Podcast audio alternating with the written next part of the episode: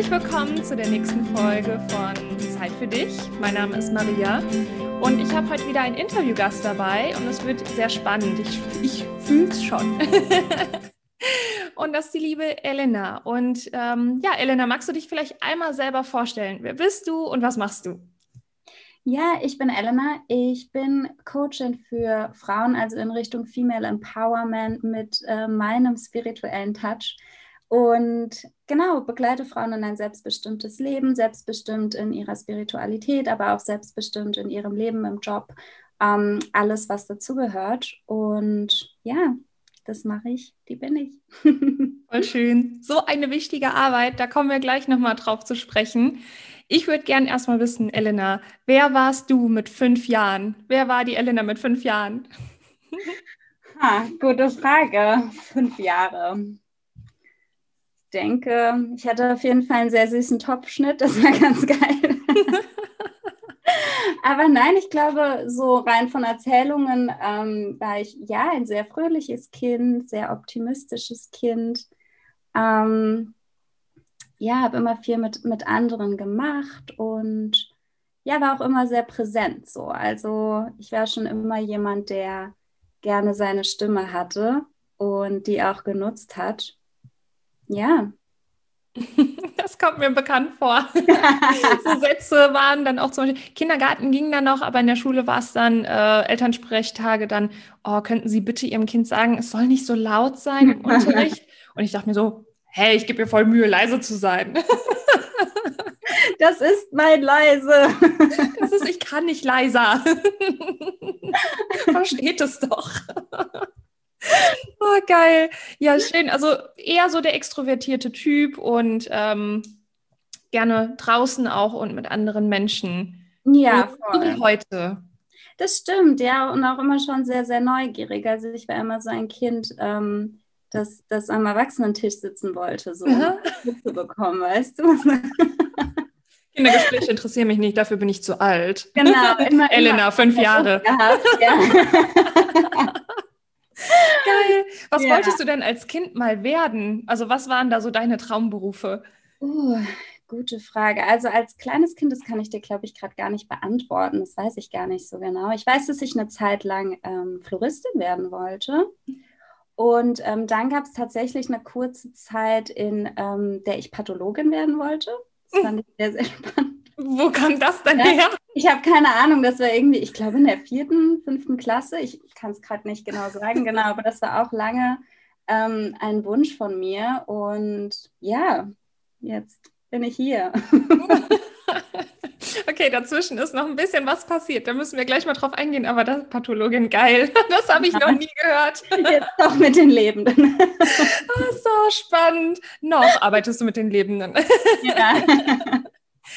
Ah, geil. Und dann bist du in die Schule gekommen. Wie war das äh, System Schule für dich? Bist du damit gut klargekommen? Hat es funktioniert oder wie war das? Nee, ich würde sagen, ich war da eigentlich, also gerade in der Grundschule war ich schon ein Kind, das immer gut funktioniert hat. Ähm, gute Noten, gut durchgekommen, relativ beliebt, würde ich sagen. Ähm, ja, also da hatte ich eigentlich, also gerade so in der Grundschule hatte ich eigentlich gar keine Schwierigkeiten. Ähm, außer halt Mathe, war immer so ein bisschen meine Herausforderung, aber in der Das hast du jetzt schön gesagt. in der Grundschule hatte ich tatsächlich noch die Motivation, da viel dran zu ändern und war irgendwie sehr bemüht, ähm, da dann doch gut zu sein. Oder Von dir aus oder war da auch das Elternhaus so ein bisschen dahinter? Hm, ich denke, ich hatte immer sehr, sehr viel Support zu Hause, mhm. ähm, wurde sehr unterstützt, ähm, aber da auch noch von mir aus, ja. Mhm. ja. Mhm. Okay. So, und dann ging es langsam Richtung Pubertät. War die ja. Elena dann immer noch gut in der Schule? nee, war ein bisschen schwierig tatsächlich. Also nicht die ganze Zeit, aber ich würde mal sagen, so von 13 bis 14 ähm, war ich, glaube ich, auch äh, zu Hause sehr herausfordernd. Ähm, habe irgendwie meine Diskussionskultur gelernt und ähm, ja, mich darin ausprobiert. Und ähm, auch in der Schule ich war nicht wirklich motiviert. Man muss vielleicht dazu sagen, dass mir gerade so in der Grundschule ganz, ganz viel zugeflogen ist auch und dass ich einfach gut war und nichts dafür tun musste. Das heißt, ich habe irgendwie auch nicht so richtig gelernt, was es heißt, sich hinzusetzen und was zu machen. Und dann kam irgendwann dieser Cut, an dem ich hätte ähm, das lernen sollen oder lernen müssen. Wann, wann war dieser Cut? Ähm, also ich war die ersten zwei Jahre, also fünfte, sechste Klasse, war ich noch auf dem Gymnasium. Ähm, das hat dann aber relativ schnell nicht für mich funktioniert. Das war zu schnell einfach. Ähm, und dann kam das so, ja, siebte, achte Klasse, dass mhm. ich so mhm. festgestellt habe, ich bin zwar jetzt an einer anderen Schulform und es geht nicht mehr ganz so schnell voran. Ich bin immer gut durchgekommen so, aber mhm. ich hätte definitiv besser sein können, wenn ich mhm. mich mal hingesetzt hätte. Also ich war einfach ein bisschen faul und hatte andere Prioritäten, als ähm, was für die Schule zu machen. So. Mhm. Ja, bei mir kam dieser Cut, ähm, ich hatte auch nie für die Schule lernen müssen. Mir kam das auch alles zugeflogen. Ähm, das war aber kein Glück, sondern ich konnte mir, ich habe mir, ich höre mir Dinge an. Wenn sie mich interessieren, merke ich mir sie für immer. so ja, gefühlt. Ja, ne? ja. Und äh, das ging bis zum zehnten Schuljahr. Dann, da war ich aber in der Realschule. Bin dann aufs Gymi. Das ging das erst äh, 11. und 12. Schuljahr auch noch gut. Und dann, kurz vorm Abi, habe ich gemerkt, ach so, wenn du nicht lernst, dann wird das schwierig mit der Prüfung. Und dann hatte ich echt so einen mentalen Breakdown. Ich weiß nicht, wie es bei dir war, aber bei mir war das so, wie soll ich lernen? Ich weiß nicht, wie das geht. Ich habe nicht gelernt zu lernen. Mhm, das mhm. glaubt man nicht. Da, aber das ist wirklich so, das ist nicht cool, wenn man sich immer alles direkt merken kann, weil wenn es dann wirklich Richtung Bulimie lernen oder strukturiertem Lernen geht, du bist völlig überfordert, weil du weißt nicht, wie das geht. Wie war das oh. bei dir? Ja, gerade so dieses Auswendiglernen. Also ich meine, wo ich es äh, immer gut konnte und auch immer gut durchgezogen habe, aber auch einfach, weil es mich interessiert hat, war jetzt zum Beispiel in Sprachen. Also Englisch war ich immer sehr gut, habe ich auch immer was für gemacht, so Vokabeln lernen und so weiter. Das ist mir immer leicht gefallen, aber auch wie du sagst, da war halt auch dieser Interessensfaktor, dass ich so dachte, ja, ich will diese Sprache auch einfach können und ich hatte oder habe generell auch so ein bisschen ein Gefühl für Sprachen oder so ein kleines Talent, würde ich sagen. Mhm. Ähm, dadurch fällt mir das leichter und bei mir kam das so ein bisschen ähm, ich bin nach der Realschule auf ähm, eine Schule gegangen, um mein soziales Fachabi zu machen. Also ich bin nicht aufs Gymnasium gegangen. Und ähm, dort haben mich die Themen ja auch überwiegend interessiert. Aber da habe ich auch gemerkt, dass, was du gerade gesagt hast, in Themen, die mich nicht interessiert haben, war ich auch super mies ähm, mhm. in der Schule. Ähm, bei Themen, die mich interessiert haben, und das war zum Glück im Fachabi der überwiegende Teil, war ich natürlich sehr, sehr gut, weil mich, ich habe die Sachen dann auch hinterfragt und habe die mir irgendwie nochmal durchgelesen und fand das irgendwie sehr spannend. Ähm, aber es ging mir ähnlich wie dir, dass ich dann in diesem zweiten Jahr vom Fachabi, das ist ja dann quasi die zwölfte Klasse, ja. irgendwie so dachte, ja, shit, am Ende von diesem Schuljahr ist halt irgendwie diese Prüfung und ich muss das hinbekommen und ich wollte ja dann auch einen guten Abschluss haben. Also man war ja schon so weit, dass man sich dachte, nee, ich will das jetzt nicht mit Ach und Krach bestehen, sondern ich will auch einfach gut sein. Und ähm, Gut, da war bei mir der Zug abgefahren, aber gut, dass es bei dir so war. und habe dann so für mich gedacht, okay, ich muss jetzt irgendwie meine Strategie ähm, entwickeln. Ja, es war dann okay. Ich würde sagen, ich habe nicht das beste Fachabi überhaupt, aber es, es hat mich weitergebracht. mm, ja, ja, das ist echt so. Aber ähm, das hatte ich jetzt häufig gehört von Leuten, die vermeintlich gut in der Schule waren, ne? auch so kleine Genies die dann aber an ihre Grenzen kommen. Ne? Das ist echt so. Ähm, dann hast du dein soziales Fachabi gemacht und wie ging es dann weiter? Ähm, ich bin nach dem Fachabi, also man muss ja dann noch drei Monate Praktikum machen, um das anzuerkennen. Da ja. ähm, mhm. war ich dann in Südafrika in einem Kindergarten drei Monate. Wie kommt man nach Südafrika? Das war, damals war das über eine Organisation ähm, in mhm. Kapstadt oder in der Nähe von Kapstadt. Ähm, genau, das war eigentlich ganz cool. Also es war so ein bisschen ja, dass ich so dachte, hey, also ich hatte schon während dem Fachabi super viel in, in Kindergärten Praktikum gemacht. Das war so ein bisschen darauf ausgelegt, weil eigentlich war das der Aufbau für die Erzieherinnenausbildung, wo ich wusste, mm. die nicht mm. machen, aber ich war wegen des Fachabis da.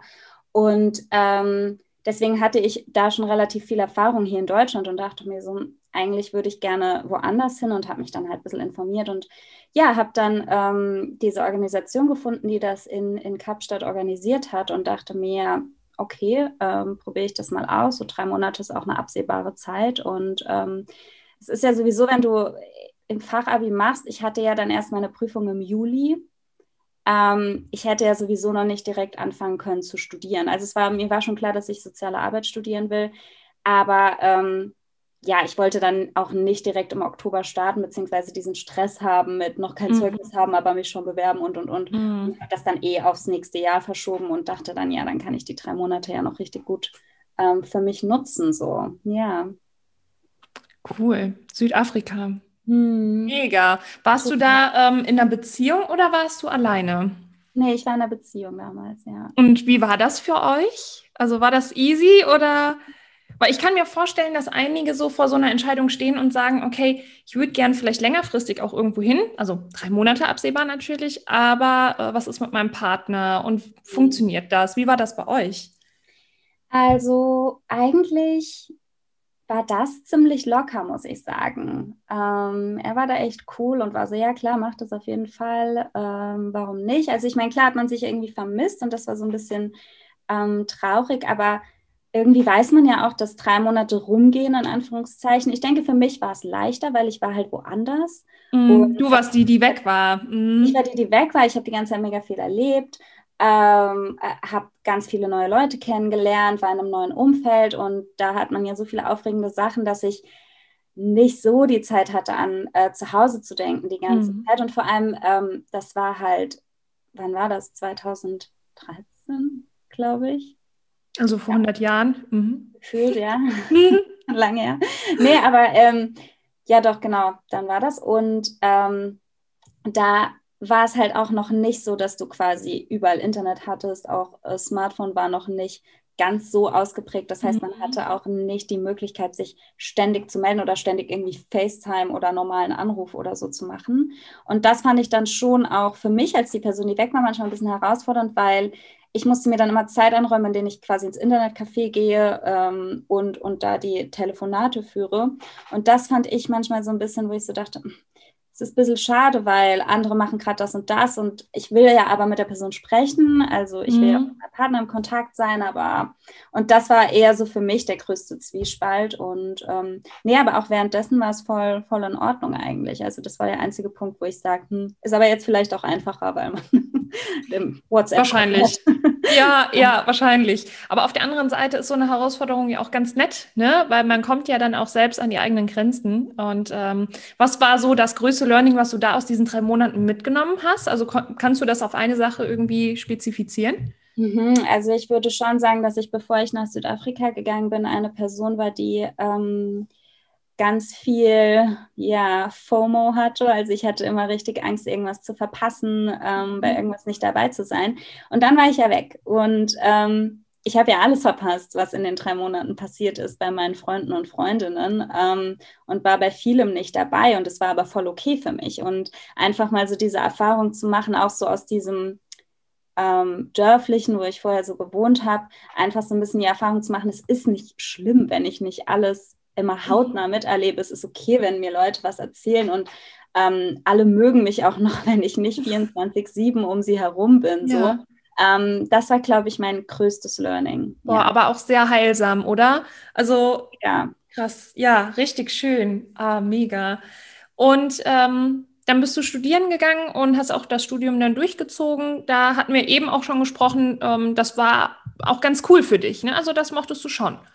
Voll, ja, also ich, ich mochte es sehr. Es war ein bisschen ähm, an, am Anfang ein bisschen holprig, würde ich sagen, weil ich wollte eigentlich näher zu Hause studieren, wurde dann aber eben nur hier in Mannheim angenommen und habe dann so für mich gedacht, mh, hm, weil dann war so dieses, ich musste auf jeden Fall wegziehen hierher und ich hatte eigentlich den Plan, noch ein bisschen zu Hause zu wohnen und so.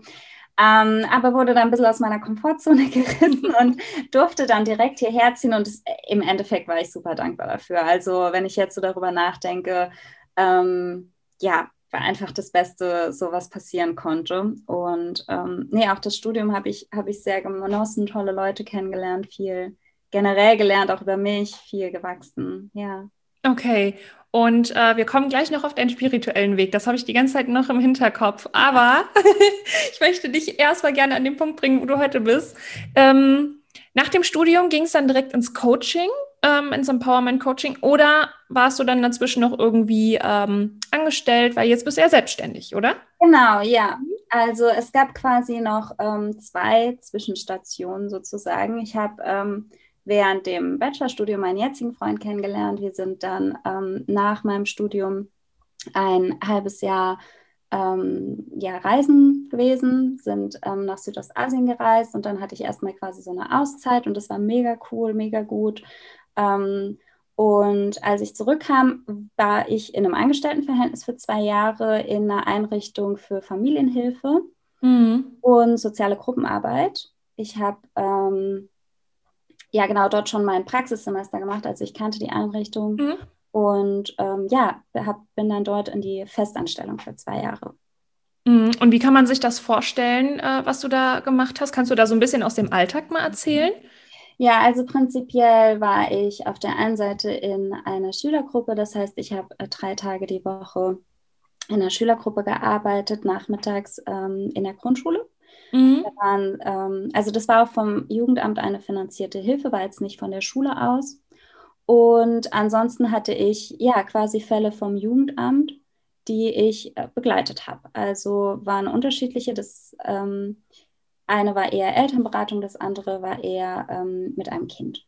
Ja, ja das finde ich jetzt spannend, weil ich hatte mal ein halbes Jahr lang an einer Brennpunktschule, nennt man das ja so schön, gearbeitet.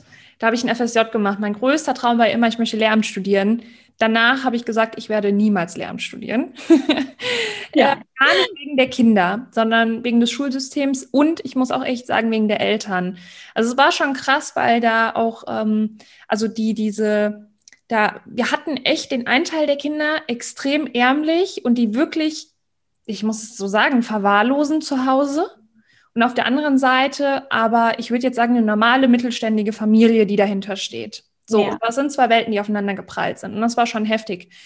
Ähm, vor allen Dingen, wenn du dann zu Hause anrufst, also ich sag jetzt mal, Junge, fünftes Schuljahr, er bricht die ganze Zeit, also ist nicht mehr in der Lage dazu, ähm, dem Unterricht zu folgen, ist es auch irgendwie verantwortungslos, ihn in der Schule zu lassen. Man ruft zu Hause an und die Eltern sagen, boah, ich habe mich gerade schlafen gelegt, ich kann das nicht eine Stunde warten. Nee, es kann nicht eine Stunde warten, Bitch. Ja, ja, ja also ja.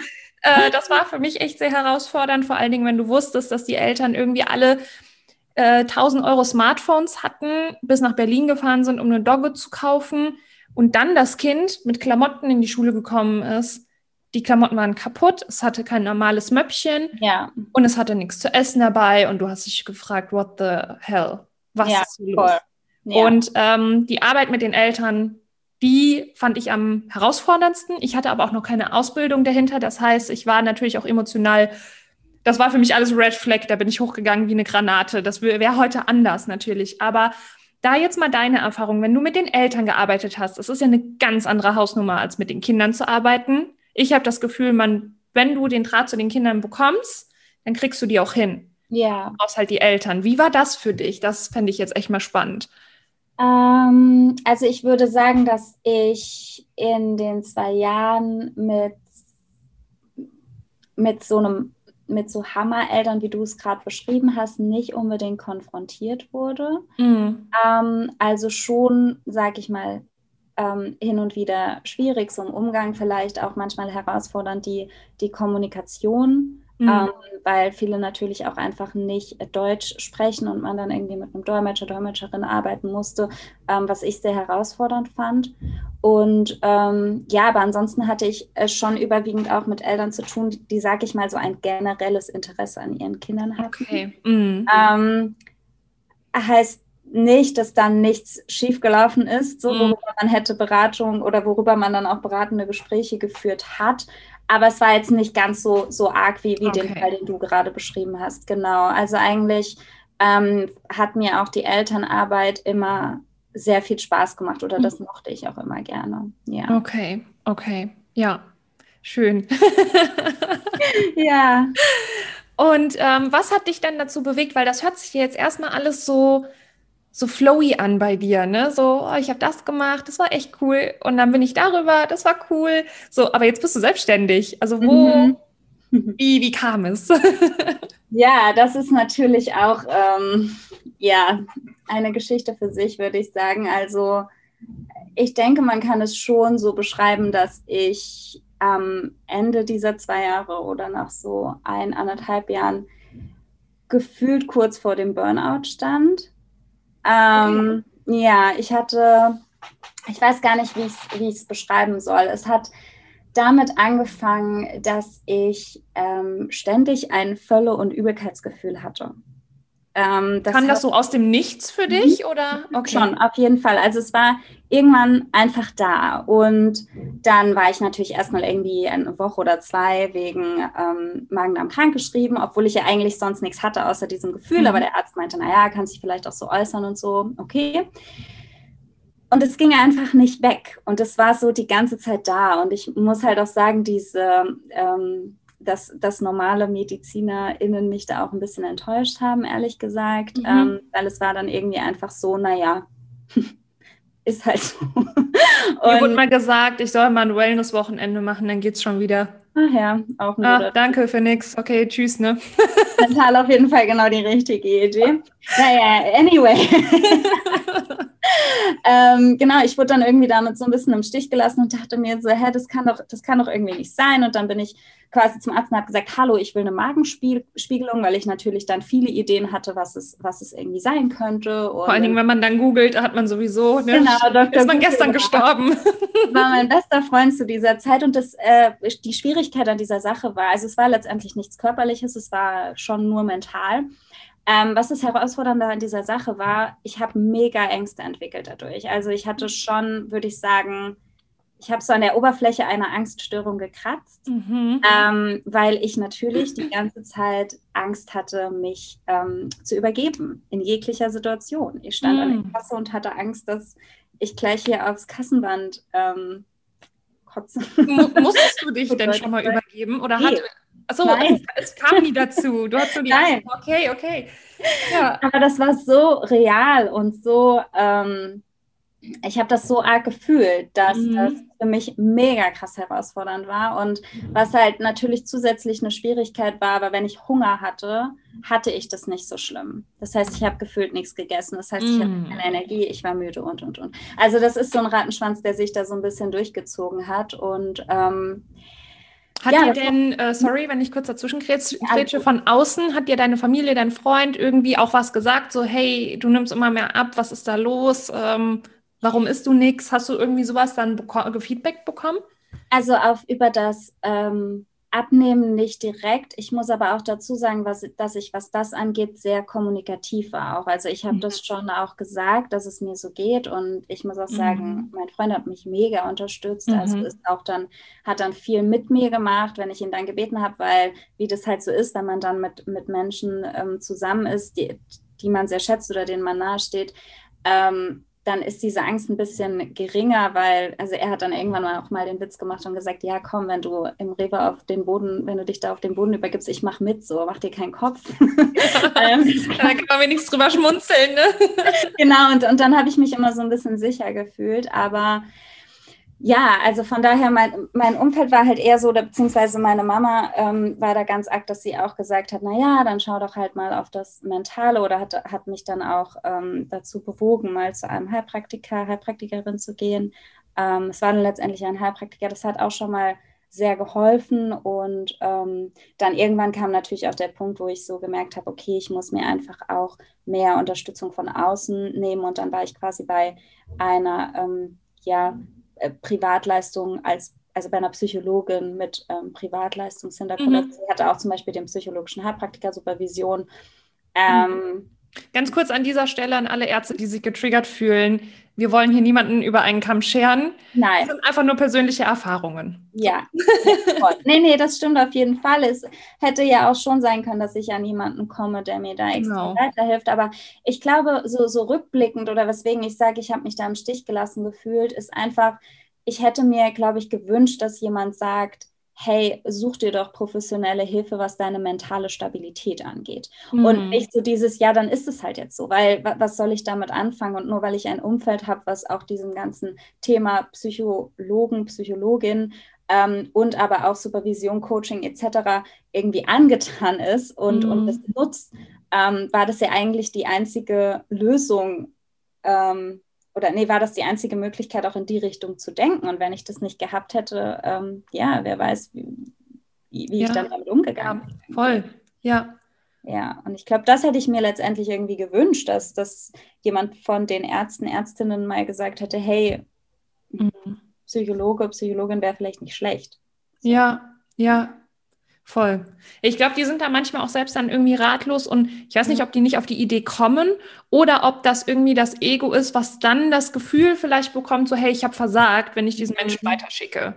So, ja. was ja gar nichts damit zu tun hat, sondern es gibt ja einfach extra diese vielen Fachrichtungen, ja. weil man alles allein nicht leisten kann. Von daher ist es völlig fein, wenn man selber an die eigenen Grenzen kommt, egal ob jetzt Coach, Mentor, Lehrer, Heilpraktiker, wer auch immer du bist und wenn du der Papst bist, wenn du nicht weiterkommst, dann überleg dir einfach, wen könntest du den Menschen, zu wem könntest du ihn schicken, Voll. dass er sich da Hilfe holen kann. Weil das Schlimmste, was du einem Menschen antun kannst, ist zu sagen, du musst halt damit leben. Ja, ja, absolut. Weil das war ein, also es war ein richtiges Scheißgefühl. Also mhm.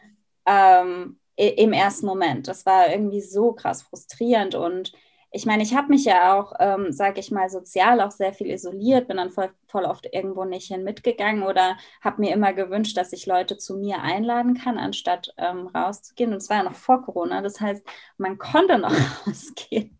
Und ähm, ich habe mich aber einfach, ja, ich habe mich nicht danach gefühlt, habe es irgendwie nicht so geschafft. Ja, mhm. ja aber was für eine krasse Entwicklung, ne? Von, von dem, dem von der Elena, die wirklich nach außen hin geht und rausgeht und ne, auf einmal eher eine soziale Phobie entwickelt, sage ich mal mhm. so in die Richtung und sich einmurmelt und sagt, oh no, möchte ich nicht. Lass ja, mich in Ruhe, weil ich glaube, ich kotze kotz dir sonst ins Gesicht. So, ja, ich, so. so war es. So hat sich auf jeden Fall angefühlt für mich. Und ähm, weißt du, man, man hat ja dann auch so Mechanismen entwickelt, das fand ich ein bisschen anstrengend, so ähm, dass in jedem Raum, in den ich gegangen bin, also egal wo ich hingegangen bin, das allererste, was ich gemacht habe, ist, ähm, dort zur Toilette zu gehen, um zu gucken, wo die ist, falls es mir nicht gut geht, dass ich schnell ah, Ja. Total abgefahren und ich hätte mich selber, also ich glaube, hätte man mich vor drei Jahren gefragt, hätte ich so gesagt, nee, sowas, sowas passiert mir irgendwie nicht so, ja. Also mhm. Also mir geht es irgendwie immer gut, ich bin nie krank, ich bin immer fit und ja, dann nicht mehr. ja, wow. Okay, und dann warst du bei der Heilpraktikerin, war das? Nee, das war ein Heilpraktiker, Heilpraktiker. und dann bei der Psychologin. Genau. Ah, okay, genau. Und konnte man da irgendwie, also ich meine, du musst es nicht erzählen, aber konnte man da irgendwie eruieren, wo das jetzt herkam? Weil vermeintlich warst du ja eigentlich auch zu dem Zeitpunkt glücklich in deinem Job. Also konnte man da irgendwie, woraus hat sich das entwickelt? Ist das für dich heute logisch? Schon, also äh, ich denke, du kennst das auch aus dieser Heilpraktiker-Sicht und gerade mit diesen ganzen ähm, Metaphern. Und es war halt ähm, im wahrsten Sinne des Wortes, hat es mir auf den Magen geschlagen. Mhm. Ja, und ja. Ähm, Organsprache. Gab, genau, genau. Es gab verschiedene Dinge, die ich ähm, in meinem Job für mich nicht so leben konnte. Das hatte, ich sag mal, das hatte nichts mit den Klienten, Klientinnen zu tun, auch nichts mit meinen Kollegen oder Kolleginnen. Ich habe mich da überall sehr, sehr wohl gefühlt, hatte mhm. sehr viele wertschätzende, liebe Menschen um mich rum. Aber ähm, ich habe einfach so gemerkt, es gibt verschiedene Dinge, mit, unter denen ich nicht gut arbeiten kann. Mhm. Ähm, das ist aber auch nur so ein inneres, ähm, sehr subjektives Gefühl. Ähm, als bestes Beispiel äh, ist, ich, ich komme zum Beispiel nicht sehr gut mit mit so gelebten Hierarchien klar. Und man hatte ja noch einen externen ähm, Arbeitgeber sozusagen, also ja. neben meinen direkten Kollegen und, und, und Chef, Chefin, hatte ich ja ähm, noch das Jugendamt. Mhm. Und, und du triffst immer auf Menschen, die ihren Job gerne machen und auf Menschen, die ihren Job nicht gerne machen.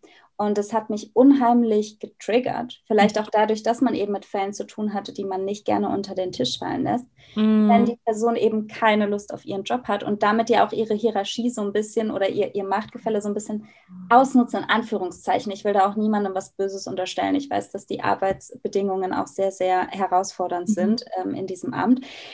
Ähm, aber dass man irgendwie nicht so richtig auf einer Augenhöhe, obwohl wir ja auch denselben, denselben Abschluss hatten und so. Also es war jetzt nicht so, dass, dass das irgendwie, äh, ja.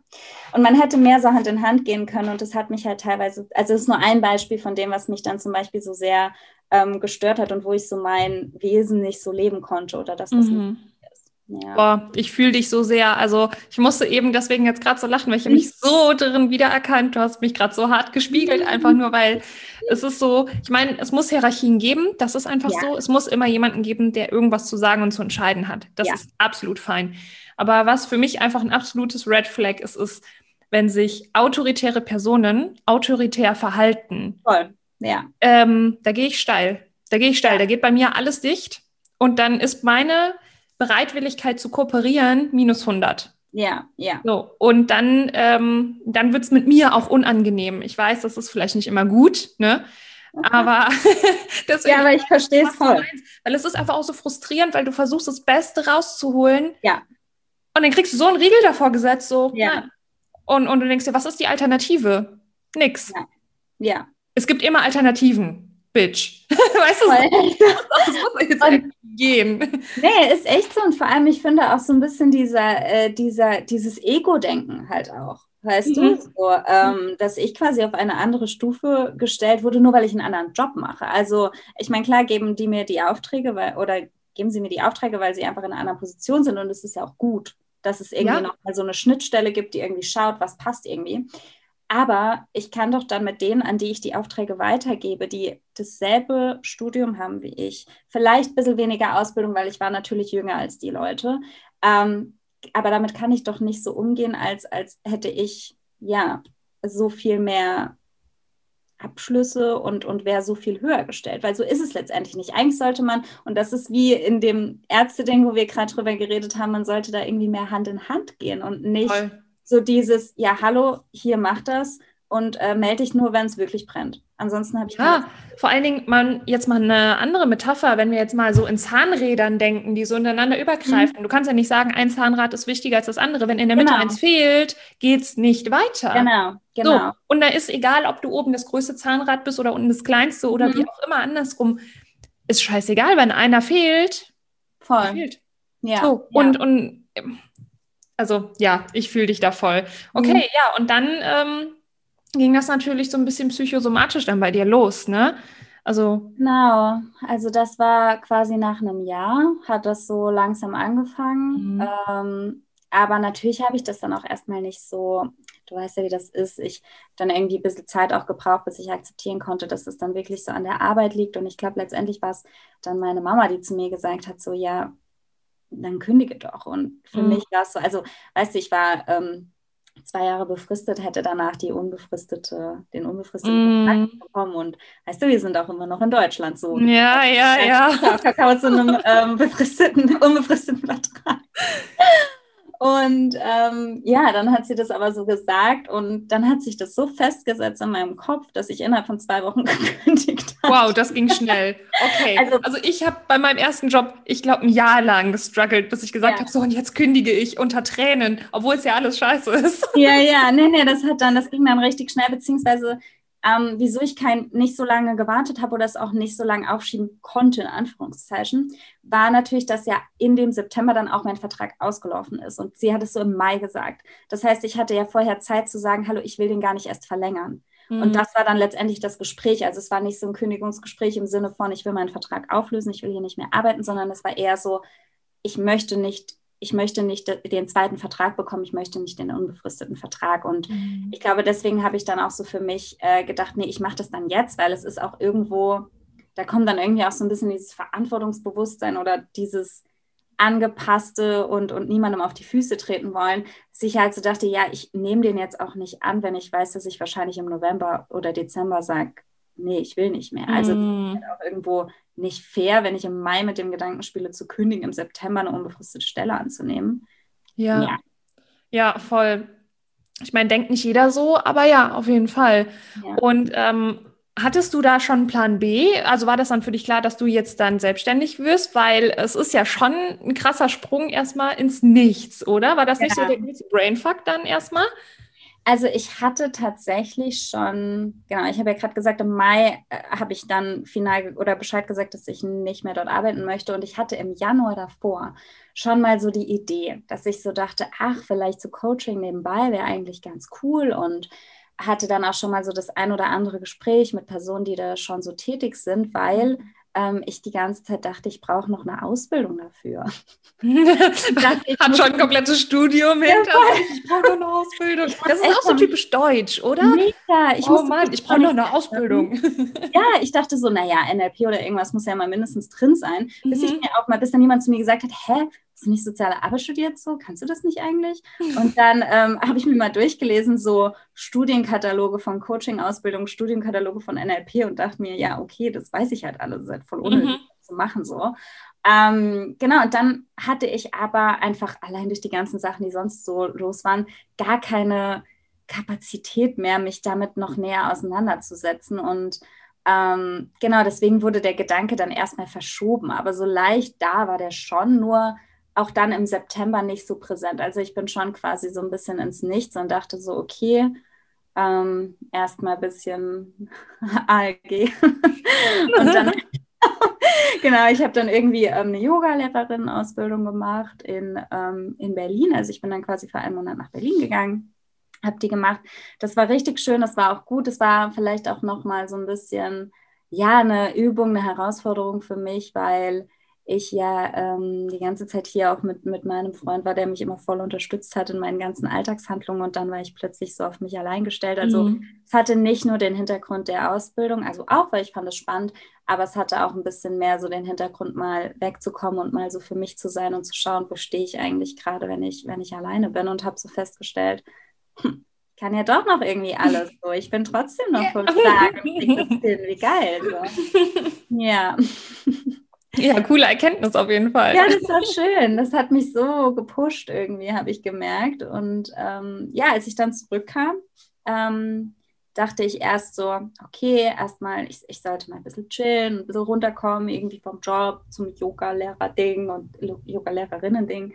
Und dann irgendwie so, ja, dann, dann genieße ich es jetzt auch gerade mal so ein bisschen mach vielleicht mehr für mich, schau so für mich und ab diesem Zeitpunkt ist es dann ja auch mega geflowt, was die Selbstständigkeit angeht. Also ab dem Zeitpunkt, wo ich ein bisschen Zeit liegt, vielleicht auch daran, dass ich so gut die Füße stillhalten kann, darf ich auch mal üben. Aber ähm, dass ich dann mega viele Ideen hatte und dann irgendwann auch einfach so dachte, okay, fuck it, ich mach's jetzt einfach. Mhm. Ähm, mach jetzt eine Website und mach jetzt ein Instagram und dann schauen wir mal, wo die Reise hingeht. So, ja. So. Ja, einfach mal machen. Genau, voll. Also, so Und wann war der Zeitpunkt? Also seit wann äh, bist du dann jetzt selbstständig? Seit Januar. Mitte Januar, Mitte Ende. Januar. Wir haben jetzt 2021, ne? Ja, okay. Genau, ja. Und ähm, was macht dein Bauch? Ähm, besser, viel besser. Also, wo ich sagen muss, die Herausforderung ist ähm, tatsächlich jetzt äh, nach, nach Covid äh, ernsthaft, ich war ja wieder mega viel zu Hause. Ich habe ja nicht mehr gearbeitet, das heißt, ich musste nirgendwo hin. Und ähm, ich, ich habe Sachen normal gemacht, gerade so Sachen, die einkaufen und so gehen wieder. Es ging auch lange Zeit nicht. Oder wenn ich mal irgendwie Sachen erledigen muss und so, das mache ich alleine, es ist schön. Oder ähm, ja, hin und wieder fahre ich dann auch einfach mal für mich alleine ein paar Tage weg. Habe das irgendwann mhm. letztes Jahr angefangen, immer mal wieder so ein Städtetrip drei Tage oder jetzt vor kurzem war ich am See, weil so schönes Wetter war und war drei mhm. Tage in so einem Apartment. Also mich so ein bisschen auch nochmal da aus dieser ähm, Komfortzone zu locken, aber gerade so was Essen gehen, was Trinken gehen angeht, ich merke, dass man das jetzt ein Jahr nicht so richtig gemacht hat oder zumindest mal ein halbes.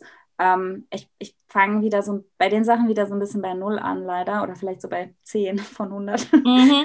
ähm, ja, und es ist viel, viel besser, weil ich merke, wo der Unterschied liegt, wenn ich dann dort bin vor Ort, ist der Gedanke wie weg. Es ist nur vorher so ein bisschen Nervosität.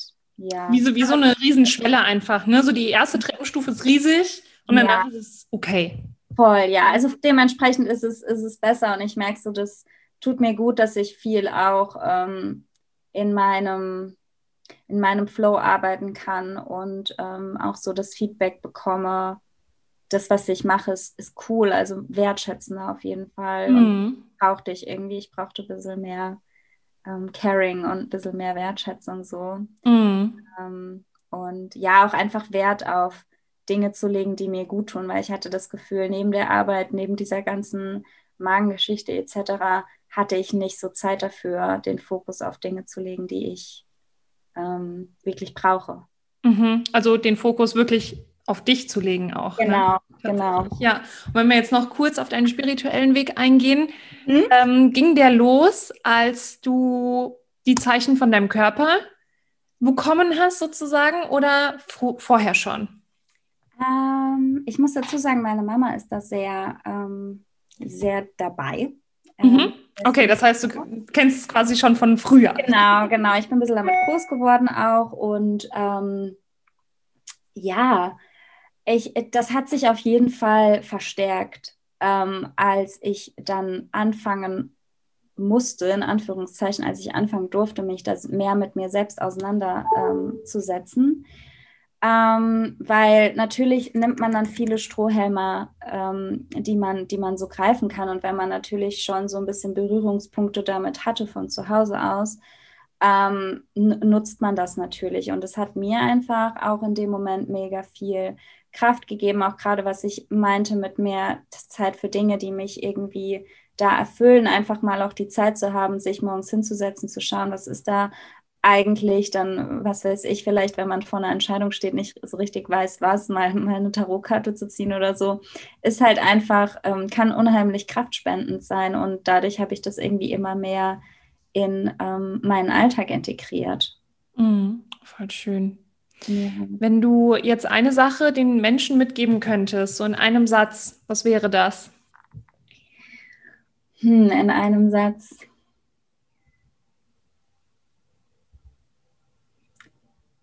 Ja, ich, ich denke, worum es viel in meiner Vergangenheit geht, worum es viel in meinem Coaching geht, ist, mach einfach das, was dich glücklich macht. Also schau nicht auf das, was von dir erwartet wird, mhm. sondern das, was du möchtest. Weil das hat mich bisher immer am weitesten gebracht. Mhm. Weil sobald ich angefangen habe, was für andere zu tun, bin ich stehen geblieben. Mhm.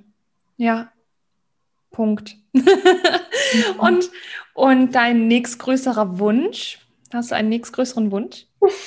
Ähm, ja, ich würde sagen, weiterhin die ähm, ja, Selbstständigkeit aufbauen. So, es geht ja auch nicht von, von heute auf morgen, braucht irgendwie ein bisschen, bisschen Zeit und das ist schön, aber ähm, ja, da noch mehr in den, in den Flow zu kommen und ähm, auf jeden Fall, was ich im Moment ein bisschen üben kann ähm, oder was, was ich cool finde, aber es ist auch sehr herausfordernd, ein bisschen mehr auf meine Intuition zu hören. Ähm, und ist manchmal ein bisschen scary, ne? Genau, ist manchmal ein bisschen scary und manchmal weiß man nicht so, ist das jetzt meine Intuition oder sagt mir mein Kopf wieder, ah, andere haben das gemacht, ist cool, mach das auch so. immer so ein bisschen im Struggle. Also ich denke, mein Ziel ist, ähm, mein, mein größtes Ziel ist tatsächlich, ähm, voll aus mir arbeiten und, und handeln zu können. Nicht so sehr im mhm. Außen zu sein. Ja. Wow. Dankeschön. Danke, Danke dir. das schöne Gespräch. Und ähm, ja, es ist einfach mega. Auch danke, dass du uns so tief hast teilhaben lassen an deinem, ja, auch an dem inneren Leben. Ich finde das so wichtig und so schön und so wertvoll, weil du wirkst nach außen hin so bam. Ja, ich mhm. verfolge dich jetzt auch schon länger auf Instagram und ich finde das so schön. Um, ähm, auf der einen Seite so ein bisschen so flowy, auf der anderen Seite, wo du denkst, boah, Knallgas, gib ihm, ne? Und ähm, da kann man einfach mal sehen, wie sehr man sich auch irgendwo täuschen kann, weil man diesen eigentlichen Schmerz dahinter, den siehst du einem Menschen nicht an. Nicht unbedingt. Und das ja. ist so wichtig. Das ist so, so wichtig, dass man sich nicht falsch fühlt, wenn man sich nicht gut fühlt, sondern es, es fühlen sich mehr Leute nicht gut, als du denkst. So, ne? Und von daher, danke, danke, danke. Mach weiter, bitte, bitte. Deine Arbeit ist so wichtig. Und ja, dann wünsche ich dir noch einen schönen Tag. Danke dir auch.